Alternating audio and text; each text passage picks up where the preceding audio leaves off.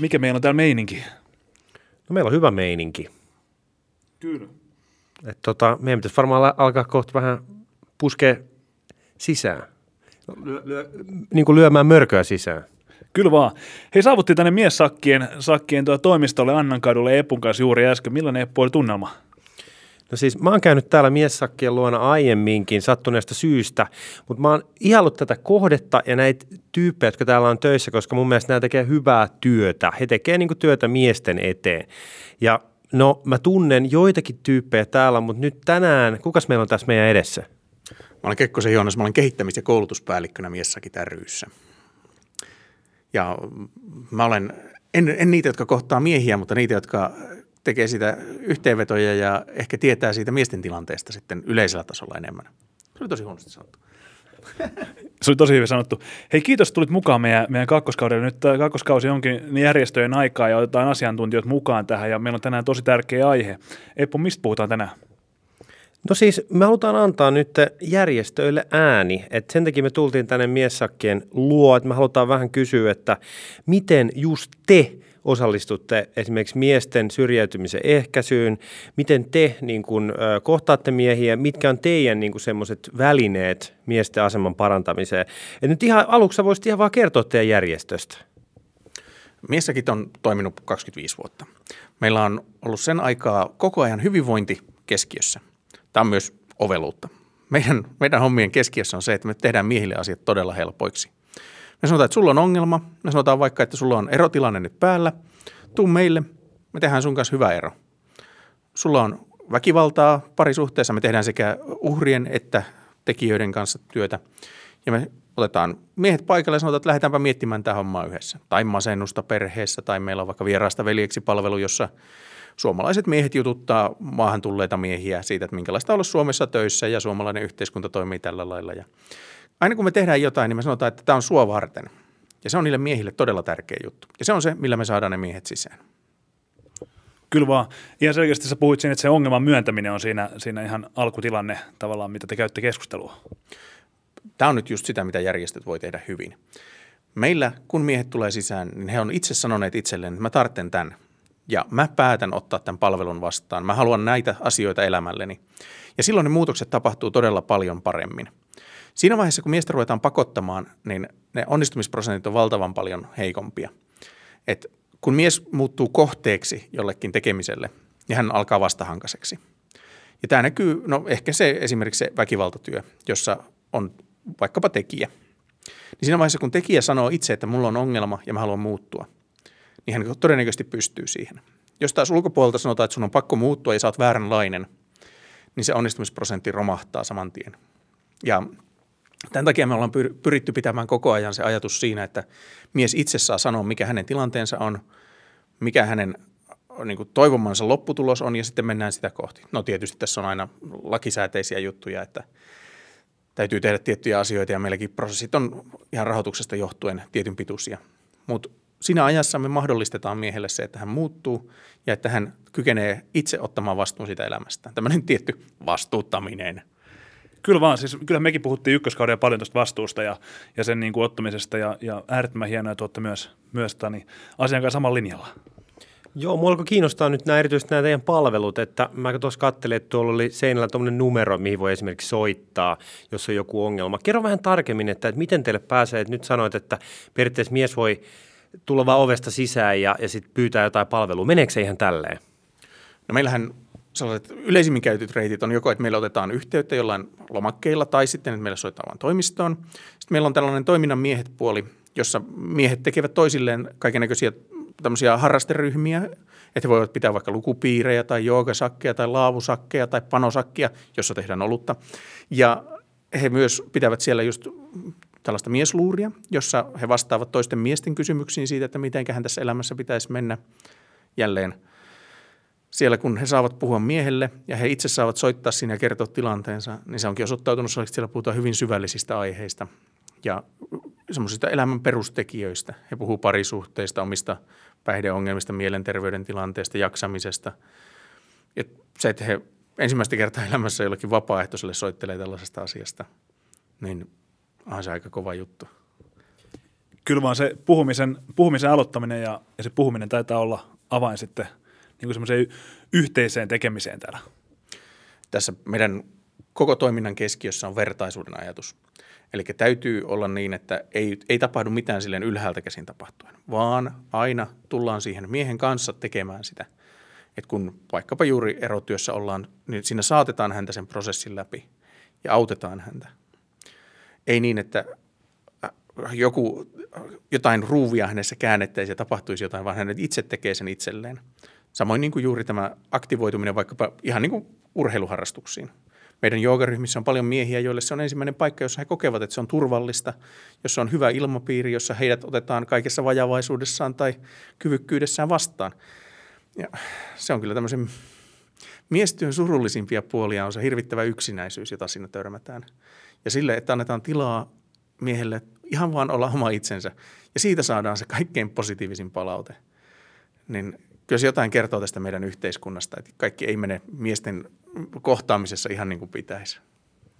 Tästä tuli mieleen Joonas Beriholin elokuva, tämä tota, Miesten vuoro, joka oli tämä eka elokuva, nyt on tullut toinen elokuva, tämä Miehiä ja poikia. Mutta siinä Miesten vuoro-elokuvassa miehet puhuu erityisesti saunan lauteilla, mutta nyt kun sä kerroit, että tässä on tätä joogaa ja kaikenlaisia muita tämmöisiä puhelimia, missä miehet, miehet voi soittaa, niin onko tosiaan niin, että, että tota, nämä nykymiehet puhuu enemmän kuin ennen? No siinä semmoinen tietty kaava vieläkin. Tavallisin kaavahan meillä tässä miestyössä on niin, että jos kutsutaan heidät mukaan, että sulla on nyt mahdollisuus osallistua vaikka tällaisiin ryhmiin, niin he ensin tulee sinne paikalle, kuulostelee tilannetta, ottaa paikkaansa siinä ryhmässä. Ja jos siellä on turvallista, niin he ryhtyy puhumaan niistä muistakin asioista. Mutta jos siellä ei ole turvallista, niin he menee kiinni. Ja tämä on semmoinen, että riippumatta, että ollaanko me annettu mahdollisuus vaikka eläkeläisille puhua omasta elämäntilanteestaan tai onko me annettu isille mahdollisuus puhua omasta tilanteestaan muiden isien kanssa, niin aina siellä on kuitenkin ollut mukana se, että tämä sama kaava toistuu. Täytyy saada se turvallinen tila ja sen jälkeen miehet on erittäin valmiita ja pitkälle ajatelleita puhumaan. No, tämä on myös osa sitä miestyön surullisuutta. Ne on miettineet niitä juttuja vuosia ennen kuin ne puhuu niistä. Ja sen ei pitäisi kestää niin pitkään. Joo, no siis, äh, mutta koetko niin kuin, että tällä kaikella toiminnalla on, että siitä on jotain hyötyä näille miehille? Oletteko sitten nähnyt sitä hyötyä, että tässä on, tulee upeita tarinoita, mutta onko, niin kuin jos mä mietin nyt, no mä, mä tuossa kerroinkin sulle aikaisemmin tästä mun omasta isästä, joka, jolle, jolle vähän sitten traagisesti lopulta kävi lähinnä oman elämäntapansa äh, takia, niin tota, äh, mitkä ne konkreettiset hyödyt teidän, teidän toiminnasta on näille miehille? Meidän toimintaan osallistuneet miehet saa mahdollisuuden katsoa itseään muissa, muiden miesten kautta ja miettiä niitä omia ratkaisuitaan. Ja monesti siinä tilanteessa he sitten niin sanovat sitä, että mitä he itse haluavat, ja he pääsevät toteuttamaan sitä. He saavat olla enemmän omaa itsensä sen takia, ja se on monesti todella kaunis asia. Meillä ne muutokset, mitä me mitataan siellä, miehet, kun he osallistuvat meidän toimintaan, niin heidän elämässään on vähemmän väkivaltaa. He ovat itse jaksavampia työelämässä, he ovat paremmin paikalla lapsilleen, he ovat vähemmän surullisia, heidän tuntemuksensa elämänlaadustaan paranee. Nämä on semmoisia niin yleismittareita, joita me käytämme. Me mitataan hirveän paljon sitä, mitä me tehdään. Just sen takia, että tämähän on Suomessa nykyään, kaikki palvelut menevät yhä mitattavammiksi. Ja niin kuuluu mennäkin tavallaan, koska ei me voida tuottaa palveluita ilman, että siinä on joku tolkku. Mutta samaan aikaan, kun me otetaan niitä kirjallisia palautteita, niin ne miehet kertovat semmoista kiitollisuudesta ja helpotuksesta. Siitä, että viimein pääsi jossakin olemaan osallinen. Mutta samaan aikaan, jos meillä on niin kuin liki nelikymppinen mies, joka sanoo, että hän, tämä on ensimmäinen kerta, kun hän on ollut missään niin, että hän on tuntenut olonsa turvalliseksi ja kuuluvaksi, niin on se aika myöhäinen vaihe elämässä. Ei tämän pitäisi olla pelkästään niin, että järjestöt tekevät tällaista. Tämän pitäisi olla ihan sellaista arkista kohtaamista jo paljon varhaisemmassa vaiheessa. Niin, se on totta. Se on totta, että ehkä Suomessa semmoinen tietty hiljaisuuden kulttuuri on valinnut ja, ja tota, varmaan se pikkuhiljaa lähtee avautumaan tässä ja, ja olette silleen tärkeässä roolissa, että, että avaamassa näitä lukkoja ja, ja että tekemässä tärkeää työtä.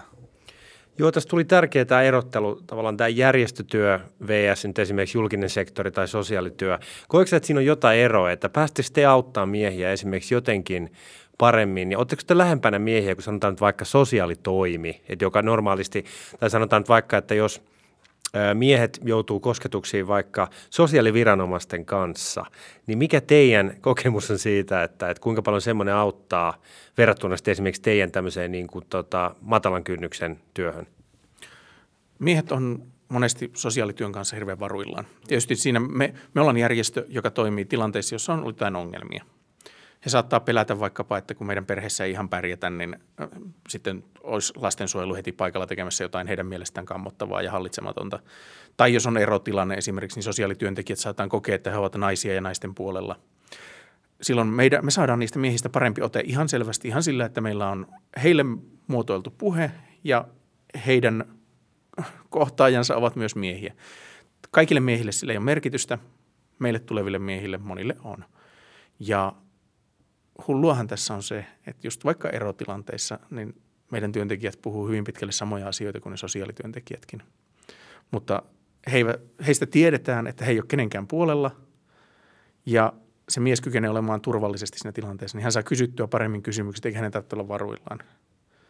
Sen jälkeen se lähtee etenemään ja se mies saadaan myös mukaan siihen prosessiin. Tosin siinä on tietysti sekin, että erotilanteissa se saattaa näille meidän miesasiakkaille tulla yllätyksenä – jonka jälkeen he sitten on varuillaan, koska toinen on saattanut valmistautua siihen hyvin pitkäänkin siihen eroon. Ja tästä syystä sosiaalitoimi ei näytä täällä aina ystävältä, vaikka se oikeasti voisi sitä ollakin. Miehet ei myöskään ole, miehet välttelee sen kanssa tekemisissä olemista. Kaiken näköisten viranomaistoimijoiden kanssa ja ihan ongelmien myöntämistä. Tämä on globaali ongelma, tämä ei ole pelkästään suomalainen ongelma, että tehdään me sitten Tansaniassa tai tehdään me Kanadassa tai Intiassa – niin se, että mies sanoo, että olen heikko, mulla menee huonosti ja mun voimani ei nyt riitä ja en ehkä kykene olemaan sitä, mitä mä haluaisin olla. Niin se on kaikissa maissa sellainen asia, että siinä on tabuja. Ja Suomessa meillä on tämä, niin kuin tutkijat sanoo, niin positiivisen ja negatiivisen sisun perinne, jossa se voi olla positiivista jaksamista tai se voi olla sitä, että yritetään siinäkin vaiheessa, kun oikeasti ei enää pitäisi yrittää. Ja tässä ehkä on tapahtumassa semmoinen selvä murros – tämä on semmoinen, jota auttavat tahot on yrittäneet murtaa pitkään. Täytyy pystyä puhumaan ongelmistaan ja täytyy olla lupa olla heikkokin siinä tilanteessa. Tähän on näkynyt vaikkapa siinä, että miesten itsemurhat on vähentyneet Suomessa rajusti. Ja se ei ole ehkä ihan pelkästään sitä, että miehille syötetään enemmän mielialalääkkeitä, vaan siinä on myös kulttuurimurrosta mukana. Ja se on hyvä niin. Joo, sanoit, että nämä miesten ongelmat on jollain tavalla globaaleja, mutta näkyykö ne Suomen sisällä kaikilla niin kuin miesryhmillä, että mitkä on esimerkiksi teidän tyypillisimpiä asiakkaita?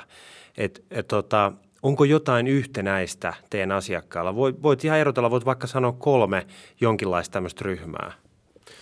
No, jos meidän asiakkaista puhutaan, niin siellä on yksi tekijä, joka yhdistää niitä, ja se on isyys. Ne miehet on tosi huonoja ollut myöntämään ongelmia – mutta sen kautta, että ne ongelmat alkaa sitten vaikuttaa heidän lapsiinsa, niin he kykenevät myöntämään niitä, koska ne välittää niistä lapsista ja valtavasti. Eli se lapsi toimii semmoisena, se ei ole ongelman syy eikä ongelman ratkaisu, mutta se on syy siihen, että haetaan apua siihen ongelmaan. Ja sitten semmoinen, mikä näkyy suoraan tuossa, niin miehet, jotka hakee apua, niin monesti on jo hieman varttuneempia. Et meidän asiakaskunta on tyypillisesti semmoista 30-50-vuotiaista miestä. Ja siellä saattaa olla ongelmia, jotka on vaivanneet erittäin pitkään. Eli sen täytyy kypsyä sen ongelman aika lailla, että se lähtee ratkaisuun. Tämä on onneksi ehkä semmoinen tekijä taas, joka on muuttumassa. Eli ehkä ne jatkossa miettivät vain viisi vuotta sitä ongelmaa, eivätkä kymmentä vuotta. Meillä vuodelta 2019 tarinassa mies kertoi, että no minä 12 vuotta sitten huomasin tämän teidän homman ja rupesin miettimään, että pitäisikö minun hakea apua. Nyt tulin sitten paikalle. Hyvä, että tuli, mutta ehkä olisi voinut tulla vähän aikaisemminkin. Oletko kysynyt niitä asiakkaita, että miksi he tulee vasta 12 vuoden jälkeen tänne paikan päälle? Siinä on kunnia ja häpeä. Miehillä on just sitä väärää sisua siitä, että mun täytyy jaksaa tämä ja mikä mä oon, jos mä en tätä kestä ja hylätäänkö mut ja mollataanko mua, jos mä myönnän tämän ongelman. Osalla on myös se, että heitä on mollattu ja heitä on opetettu siihen kulttuuriin, että mun täytyy kestää ja se on aina positiivista. Näin ei suinkaan ole, mutta sen takia he vahingoittuu sen oman ajattelumallinsa takia. Onko tuossa kulttuurissa jotain viiteryhmäeroja, että vähän tuossa puhuttiinkin sitä, että näyttää siltä, että Helsingissä on, on vähän niin kuin erilaisia asiakkaita kuin Lahdessa. Niin vaihteleeko, vaihteleeko just esimerkiksi tämä vaikenemisen kulttuuri tai sitten jotenkin nämä miesten ongelmat ylipäätään esimerkiksi kasvukeskuksien ja maaseudun välillä? Siinä on semmoinen ero ainakin, että helsinkiläiset on tottuneempia palveluihin ja niiden käyttämiseen. Tässä on sekin, että niitä on paremmin tarjolla, sama juttu vaikkapa Tampereella. Helsinkiläiset on selvästi koulutetumpia kuin muut, mutta se ei välttämättä auta heitä heidän elämäntilanteensa ratkaisuissa. Osassa kysymyksistä voi olla jopa semmoinen, että kokoaikainen elämässä onnistuminen ei suinkaan valmista tilanteiden ratkaisemiseen, vaan jopa voi estää sitä, koska on tottunut sinne, että onnistuu kaikessa. Et kyllä meilläkin näkyy semmoisia asiakkaita, jotka on erittäin korkeasti koulutettuja, taloudellisesti hyvinvoivia, työurallaan menestyviä ja sitten lyödään kuitenkin honkaa päin päätä.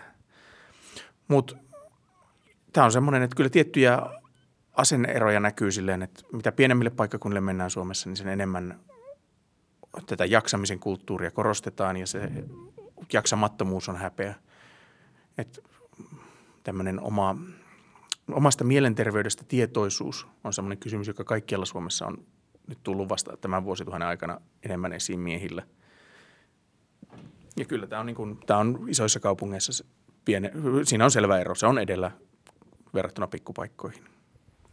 No mites, onko niitä miehiä just vaikeampi tavoittaa esimerkiksi näissä pienillä paikkakunnilla ja mitkä ylipäätään on ne miesten tavoittamisen ongelmat teillä? Et puhuttiin vähän tuossa aiemmin esimerkiksi niin tälle järjestelmän läpi menemisestä näin, että mi, mi, mitä, mitä teidän näkökulmasta pitäisi tehdä esimerkiksi että miehiä tavoitettaisiin paremmin? Palveluita pitäisi muotoilla niille miehille sopiviksi. Tällä hetkellä se palvelumuotoilu tapahtuu hirveän vahvasti naisten toimesta – pikkupaikkakunnat, siinä missä niin kuin Helsingissä voi järjestää isojakin tapahtumia, johon ei tule juurikaan miehiä paikalle, niin tuollaisella keskikokoisella paikkakunnalla ne taas on salit täynnä.